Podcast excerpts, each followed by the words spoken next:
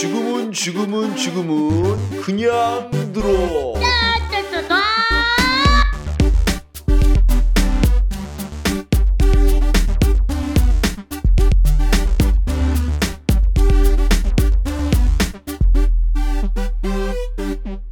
네, 본격 수능 사이다 방송. 네, 오늘 시간에는 이제 내 맘대로 대충 문학사에서 이제 향가를 할 차례입니다. 향가. 자, 향가는 신라의 노래죠. 네, 그냥 신라의 노래라고 생각해도 됩니다. 물론 신라가 끝난 뒤에도 좀 쓰긴 썼지만 그냥 신라의 노래라고 이제 생각하는 게 보통이고 그 다음에 이제 특이한 거는 어, 향찰로 표기가 됐습니다. 이 향찰이 뭐냐면 그 당시 신라에는 우리가 말은 있지만 글자가 없었어요. 그러니까 중국에 있는 한자를 그대로 썼는데 그거를 우리 말의 어순에 맞게끔 그 다음에 실질 형태소하고 형식 형태소를 구분하면서 어, 썼던 그런 표기법이에요. 그래서 실질 형태소는 뭐 훈을 땄고 형식 형태소는 음을 땄는데 그래도 글자가 없었지만 독창적으로 표기하려는 시도고 향가는 그래서 이 향찰로 써진 어떤 노래입니다. 어, 형식은 어떤 거냐면 4구체, 8구체, 10구체 말이 좀 어렵죠? 구체라는 말은 그냥 쉽게 말하면 줄이에요, 줄. 네 줄짜리, 여덟, 줄, 여덟 줄짜리, 열 줄짜리. 뭐가 제일 복잡하겠어요? 어, 열 줄짜리가 제일 복잡하겠죠?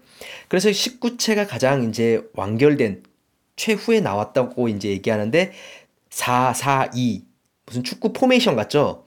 그래서 네 줄, 네 줄, 두 줄. 이게 3단 구성으로 마지막에는 낙구라고 해서 감탄사를 붙는데 이 3단 구성, 그 다음에 감탄사가 붙는 게 나중에 시조의 형식과 유사하죠. 어, 저번 시간에 배운 거 하나 있는데 또 시조의 형식과 비슷한 거 뭐가 있었죠? 이제 정읍사가 있어. 정읍사. 후렴구를 제외하면 사, 사음보 3장 6구 형식이 된다. 뭐 이런 거고. 자, 내용은 이제 향가의 대보통 내용은 어 신라 상황하고 좀 결부시켜 보면 돼요. 나라를 이제 세워야 되니까 나라와 관련된 그런 게 굉장히 많아요. 국가와 관련된 거예요. 안민, 국민이 평온하다던가, 영군, 뭐 임금님을 사랑한다던가, 축사. 축사는 뭐냐면 사악한 기운을 물리치는 거죠. 뭐 지금으로 얘기하면 뭐 메르스 퇴치 뭐 이런 거예요. 그렇죠? 자, 그래서 축사 뭐 이런 것들도 있고 그다음에 또 음, 여러분들이 국가와 관련된 권력을 좀 생각해야 되는데 어, 권력이 생기려면 세 가지가 있어야 된다고 하더라고요. 군사, 경제, 생각의 통제. 자, 근데 노래는 생각의 통제하고 연관이 되죠. 생각의 통제 뭐가 필요했을까요? 국가가 있으려면. 그 당시에는 종교를 사용했습니다. 어떤 종교냐면 불교죠. 그래서 향가에서도 불교적인 내용이 많아요. 불교적인 내용. 그리고 유명한 스님 많죠. 뭐 원효대사라든가 의상 이런 사람들도 이제 많지만 물론 이 사람들은 향가를 쓰진 않았습니다. 어, 향가를 쓴 스님들이 네이밍을 보면 좀 약간 1차적이에요. 네이밍이. 예를 들어서 이제 이름 짓는데 융천사 딱 어떨 것 같아요? 뭐와 관련돼 있을 것 같아요? 하늘하고 관련 있죠. 그래서 나중에 해성가를 진 사람이 융천사예요. 그다음 월명사 이 사람도 하늘과 관련 있는 것 같죠. 그래서 나중에 이 사람은 이제 도솔가를 쓰고 제망매가도 쓰는데 뭐 하늘과 관련된 사람. 그러니까 충담사 어떠세요? 충담사 이름부터가 굉장히 유교적이죠. 안민가를 씁니다. 자 이렇게끔 예, 굉장히 불교적인 내용들이 굉장히 많았다는 거죠. 왜냐하면 국가하고 관련돼서 생각해야 돼요. 불교 자체가 융성한 이유는 신라에서 불교를 강조했었고 이게 국가의 어떤 기반, 사상적 기반이 됐기 때문에 계속 이런 것들을 만들었던 거죠. 자, 그래서 오늘은 두 가지만 더 할 건데 서동요와 도솔과에 대해 설명할 겁니다. 서동요 둘다 사구체, 즉 네 줄짜리인데 민요적인 거죠. 가장 그 향가 중에서 먼저 생긴.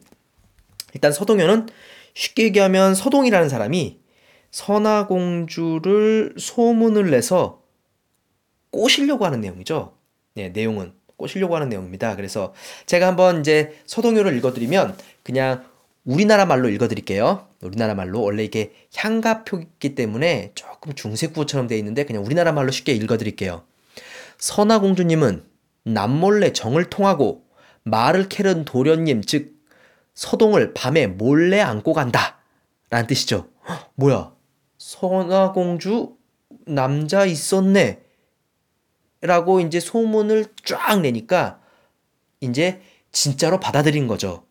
자, 그러니까 이거에 대한 배경설화를 좀 이제 저희가 설명해 드릴게요. 배경설화. 자, 일단은 말을 캐는 그런 애가 있었는데 서동이죠. 말을 캔다고 서동이라는 애가 선화공주를 딱 봤는데 너무 예뻐. 아, 뿅 갔어, 이제. 어떻게 해야 되지? 일단 애들한테 말을 나눠주면서 이 지금 방금 읽어드린 서동요를 막 애들한테 부르라 그래요. 막 동네 애들이 이 서동요를 부르는 거죠. 선화공주, 얼레리 꼴레리, 어, 서동가 논대요. 막 이렇게 하니까 그게 왕가에 딱 들어간 거죠. 내 인연! 하면서 우리의 그런 가문을 더럽혔다. 나가라! 쫓, 쫓겨내요. 성 밖으로 쫓겨내니까 그때 서동이 짜자잔 나타나서 이제 둘이 결혼을 하게 된다. 그런데 이제 결혼을 할, 그 나갈 때, 쫓겨날 때요. 그래도 공주니까 금딱지를 좀 줘요. 너 힘들 때 이거 좀 써라. 라고 하면서 이제 선화공주가 서동한테, 아, 나 금 있으니까 요거 가지고 좀 어떻게 좀 우리 잘해보자. 라고 하는데 서동이 딱 보니까, 야, 이 금 우리 집에서 쎄고 쎄어, 우리 동네에. 금 엄청 많아. 이게 뭐, 이게 뭔데, 어디다 쓰는 건데? 딱 가보니까 진짜 금이 엄청 많아요. 야, 그래 선화공주가 야 이거 대박 터졌다. 이거 부모님한테 보내자. 라고 했는데 이걸 옮길 방도가 없네. 근데 이제 지명법사라는 사람한테 막 이거 옮길 방도를 생각하니까 지명법사가 뿅 하면서 하룻밤에 신라의 궁궐로 보내줘요. 그러니까 이 신라 궁궐에서 어 얘, 얘네들 대단한데? 라고 하면서 굉장히 인심이 좋아져서 이제 서동이 백제 왕이 됐어요. 왕이 돼. 왕이 됐는데 되게 느닷없죠 좀. 예, 백제 왕이 되는데 백제가 왕이 돼서 이제 딱 지나가다 사자사라는 절에 이름 되게 웃기죠 사자사 예, 사자사라는 절에서 쭉 지나가는데 연못에 갑자기 연못을 쳐다보는데 미륵삼졸이 나타나요. 미륵인 미래손 부처거든요. 어, 연못에 쭉 나타나니까 부인이 그걸 보고 어, 나는 연못에서 큰 절을 한번 지우고 싶었다. 원래부터 원래 이게 소원이었다. 또 느닷없이 지명법사가 등장합니다. 뿅 하면서 또 뭐 하냐면 연못을 메워요. 거기서 뭘 짓냐면 미륵사를 지었죠. 그래서 이 이야기는 약간 사찰 연기, 즉 사찰이 어떻게 지어졌는가에 대한 유래와 관련된 어떤 배경설화라고 해요. 느닷없지 않아요, 좀? 기승전절이에요. 그러니까 한마디로 왜 그만큼 절이 계속 나오냐? 아까 얘기했죠, 불교. 자, 이런 얘기죠. 그리고 서동요는 참여의 형식이 있죠. 미리 뭔가를 암시했다는 거예요. 즉, 제가 지금 미리미리 놀고 있다. 얼레리 꼴레리 놀린 것은 사실 그렇지 않은데 뭔가 미리 암시적으로 노래를 불러서 진짜 그 일이 벌어지게 했던 어떤 참여적인 형식을 가지고 있다라는 게 서동요의 특징이죠. 자, 그 다음에 이제 도솔가. 도솔가는 누가 지었냐면 아까도 얘기했던 것처럼 월명사가 졌어요. 월명사. 하, 이름 자체가 월, 달월자 쓰니까 하늘과 관련 있겠죠. 어느 날 해가 두 개 떴대요. 말이 되나요? 사실 이건 말이 안 돼요. 해가 두 개 뜰지는 없어요. 근데 이제 이게 뭐였냐면 상징적으로 생각해야 되는데 해는 왕을 상징해요. 왕. 이게 나라가 좀 힘드니까 어, 어때 그 약간 불안정하니까 왕당파, 왕을 지지하는 사람과 반왕당파가 정치적으로 막 싸우죠. 지금 뭐 정치판 때도 비슷했을 거예요. 막 싸워요. 그때 월명사가 그러니까 해가 두 개 떴다는 게 그런 거의 상징이죠. 이제 왕권이 막 흔들리고 사람들이 막 어떻게 일으킬 것 같고 그러니까 얘가 이제 뭐라고 하냐면 이제 이런 도솔가를 짓는데 이게 산화 공덕하고 관련된 게 산화 공덕이라는 건 꽃을 뿌려서 부처를 기리는 거죠. 꽃을 풀어서. 자, 그래서 도솔가 우리나라 말로 한번 읽어 드릴게요.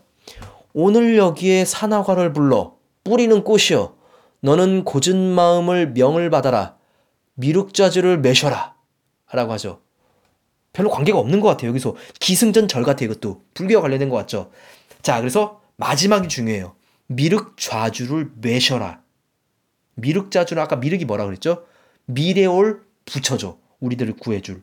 자, 불교와 관련된 불교와 국가 세력은 가깝다 그랬죠. 즉 한마디로 지금의 왕권을 지키자라는 얘기를 이런 식으로 도솔가로 불교적인 얘기로 돌려서 얘기했던 거죠. 월명사.